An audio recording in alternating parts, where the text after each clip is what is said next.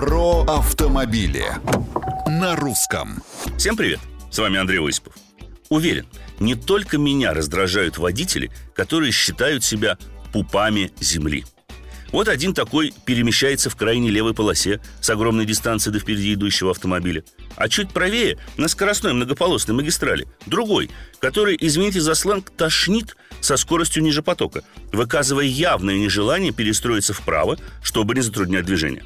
Вероятно, ощущение собственной значимости не позволяет таким пупам понять, что мир при любом раскладе многопупочный – и что такое демонстративное неуважение к другим участникам движения – это не просто создание дополнительных помех, нервозности, но и прямая дорога к заторам и авариям. Можно долго рассуждать о том, почему сотрудники ГИБДД не уделяют такому неадекватному поведению должного внимания, хотя норма ответственности за подобные действия, по крайней мере за городом, прописана четко.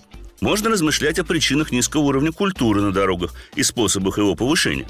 Но лично я считаю важным обратить внимание на это обстоятельство наших уважаемых слушателей и просто напомнить, что левый ряд для обгона, а не для постоянного передвижения даже с разрешенной скоростью, и что изменить ситуацию – это в наших силах. Делитесь мнением на страничках Русского радио в социальных сетях. А с вами был Осипов про автомобили на русском.